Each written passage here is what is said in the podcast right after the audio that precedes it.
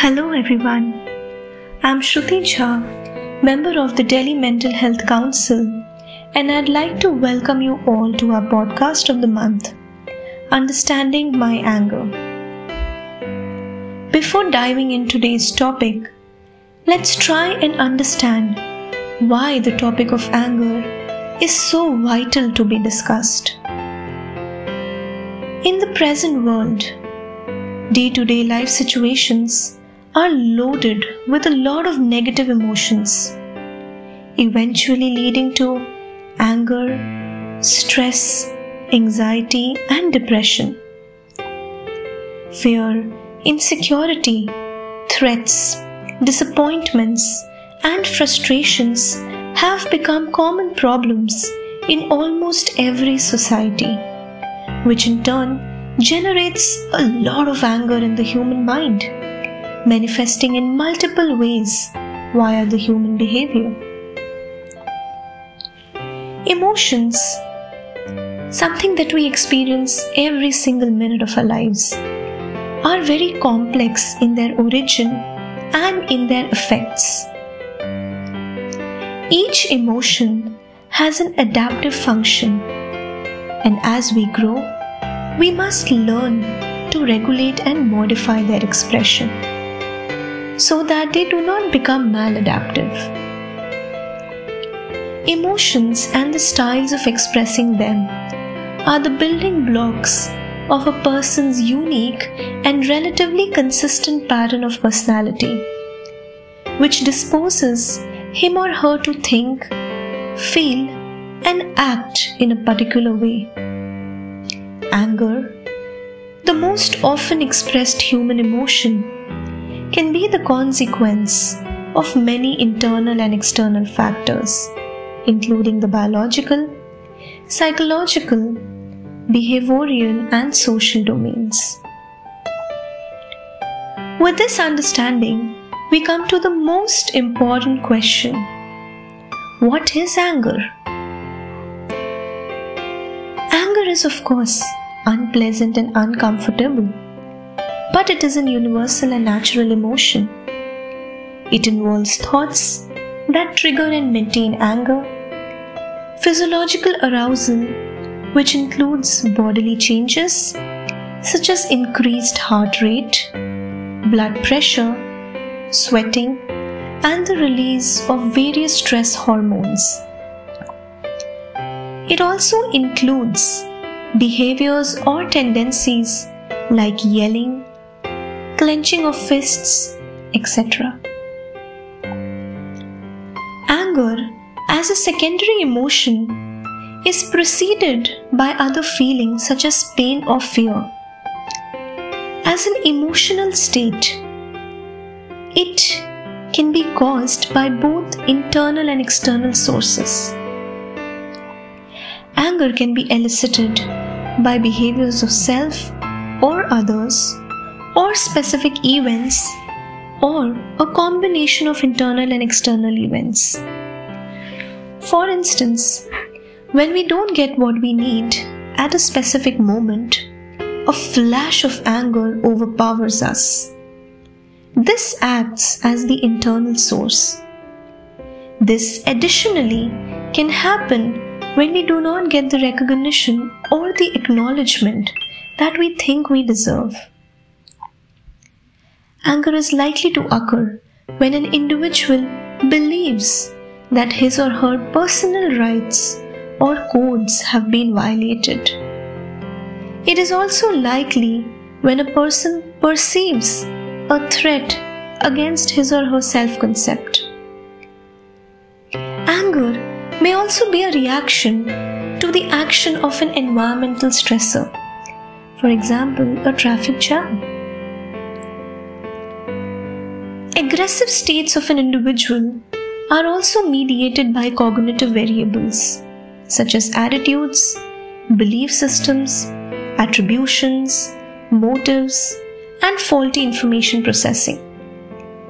These factors can include hostile attribution biases, that is, one sees the hostility when none exists, may also include quick judgment, omission of important cues, and incorrect prediction of outcomes. People become angry when they believe that they may lose resources that they deserve or are entitled to.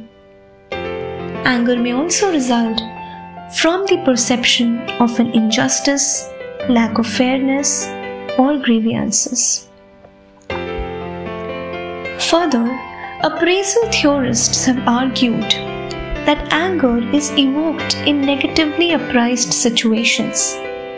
These situations are described as the ones where the individual's goals are blocked. The appraisal of unfairness and others' accountability are considered as the core components of anger here. So let us all take a moment, pause, and think about what really triggers my anger.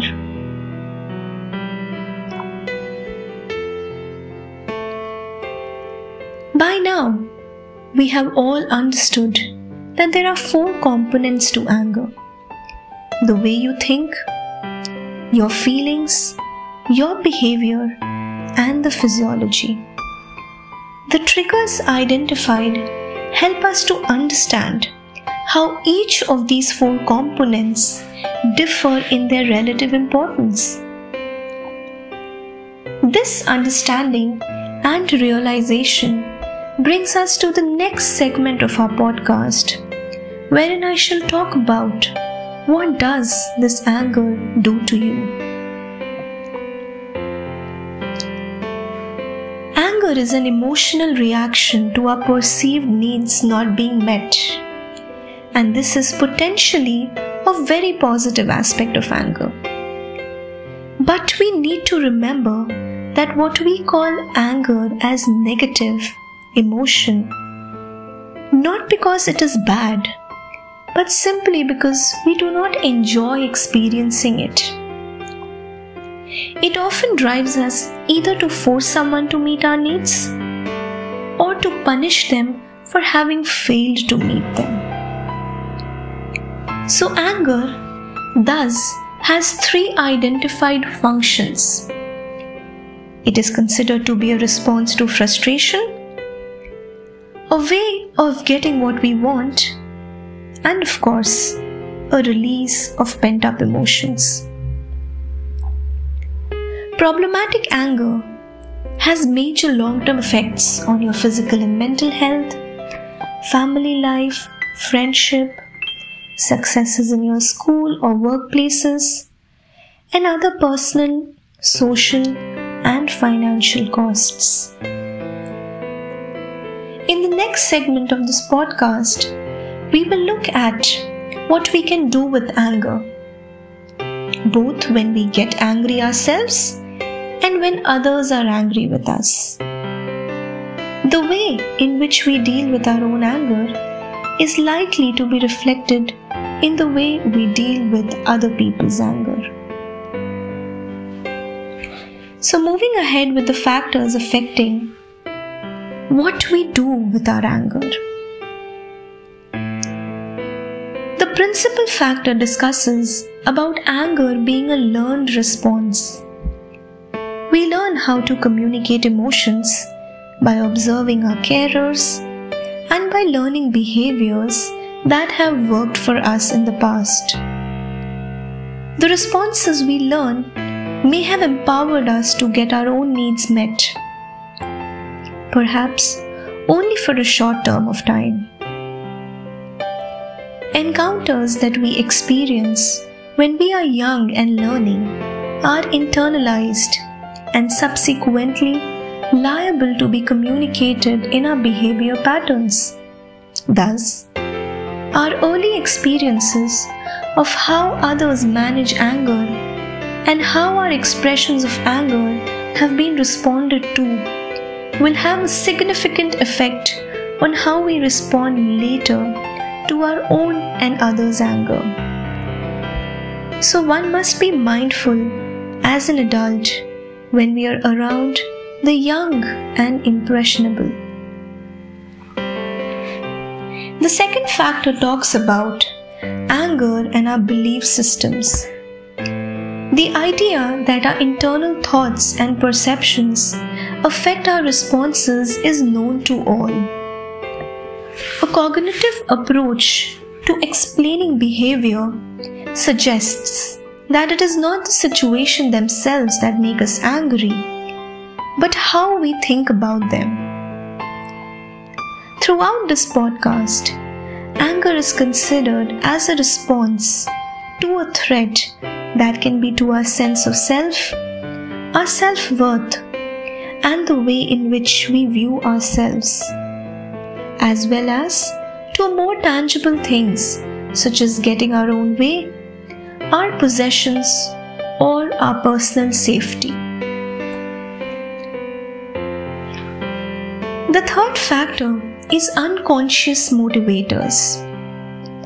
The psychodynamic school of thought tells us that our responses may be motivated by unconscious desires and fears that we are unaware of at the time. It can be stated that motivations bring patterns of thought associated with them and that they, that is, emotions and thought in combination, eventually lead to a particular behavior. Abraham Maslow, an American psychologist who is best known for creating the Maslow's hierarchy of needs, in 1968 had stated If all I have is a hammer, everything looks like a nail. This further amplifies that a person driven by anger may have a preoccupation with blaming others and a desire for retribution. Behavioral strategies to achieve these ends will therefore be chosen. So, exploring underlying motivators may be more effective in coming to an understanding of the behavior as well as leading effective ways of change. The fourth factor looks into individual differences.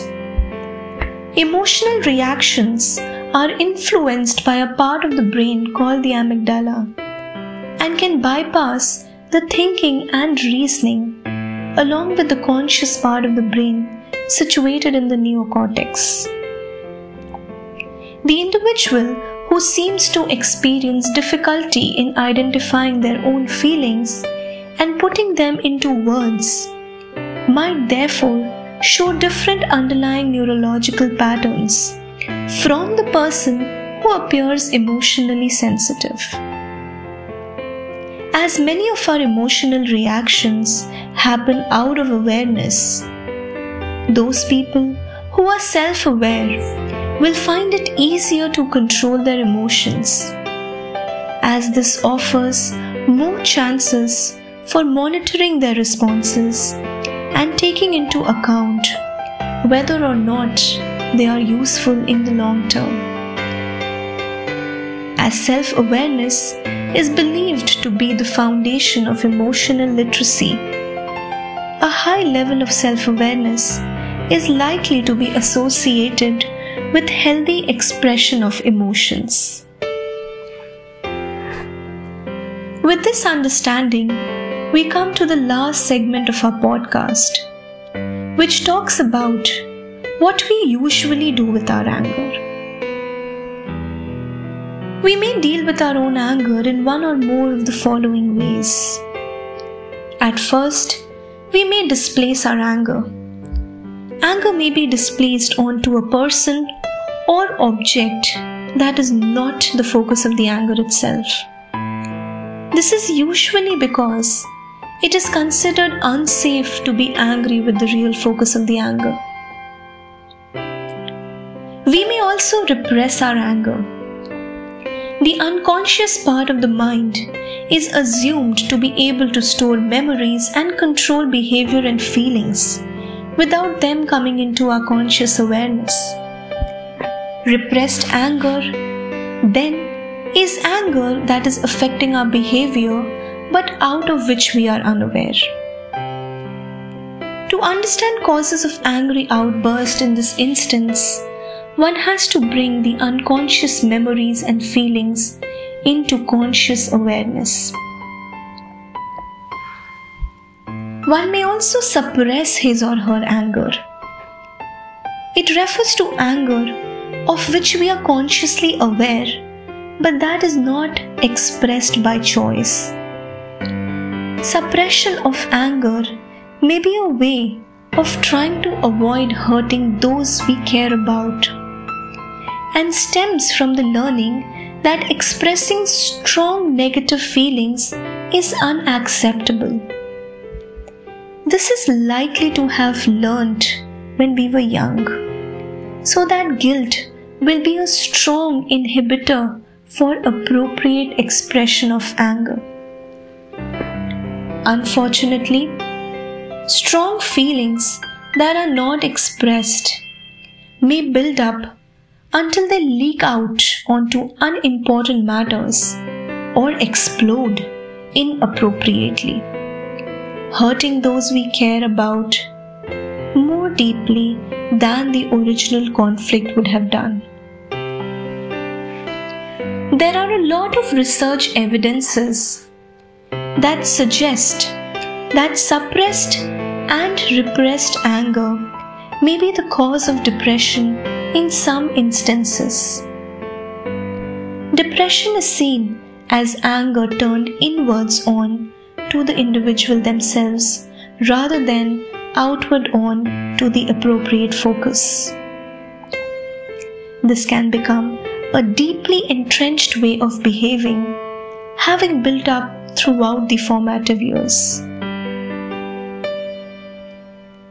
The next way of dealing with anger is by expressing it ineffectively, that is, the problem anger. Anger expressed ineffectively is likely to be out of rational control and lead to damaged relationships and have negative physiological effects. We are all familiar with the feeling that we regret having said or done something in the heat of the moment. Strong emotions can be expressed destructively, leading to confusion and hurt, and get us nowhere in terms of meeting our own or others' need. Problem anger is expressed in a hostile, aggressive way and may take the form of a violent outburst involving both verbal and physical aggression.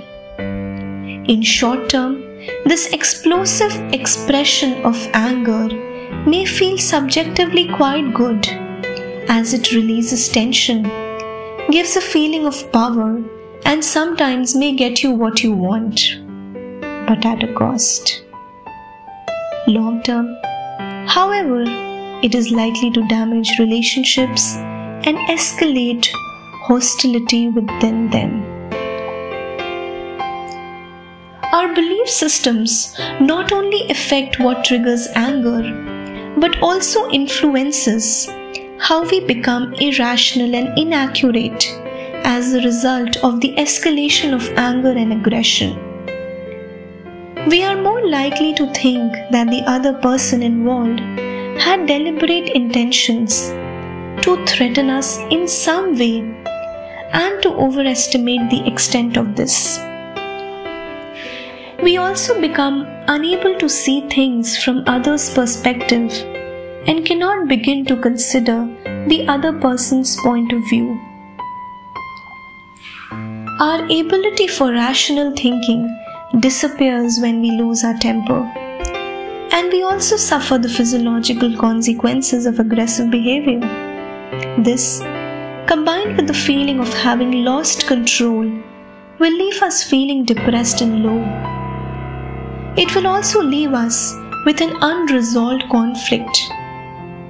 As conciliation becomes difficult and unlikely when we are on the receiving end of an aggressive outburst.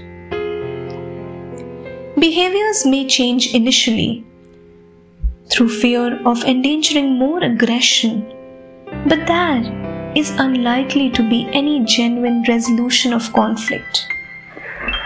Hostility may then take the form of undermining the other person behind their back and getting others on your side, and thus escalating the difficulties and making successful communication extremely difficult.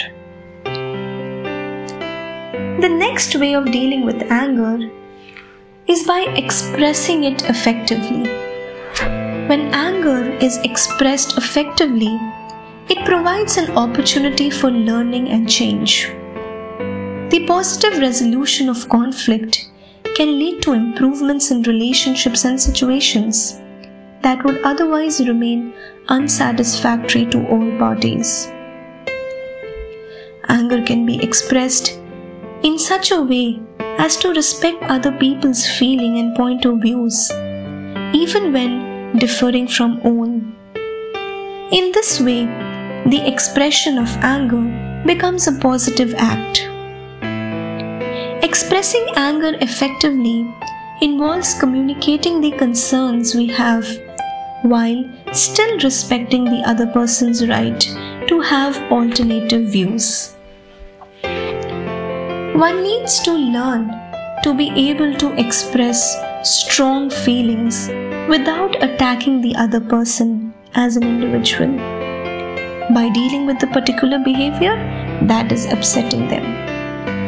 Feelings can be communicated without blaming the other person, and changes in behavior can be requested positively. With this, I come to the end of this podcast hopeful of its benefits to all of you. Wishing you the best for the journey ahead.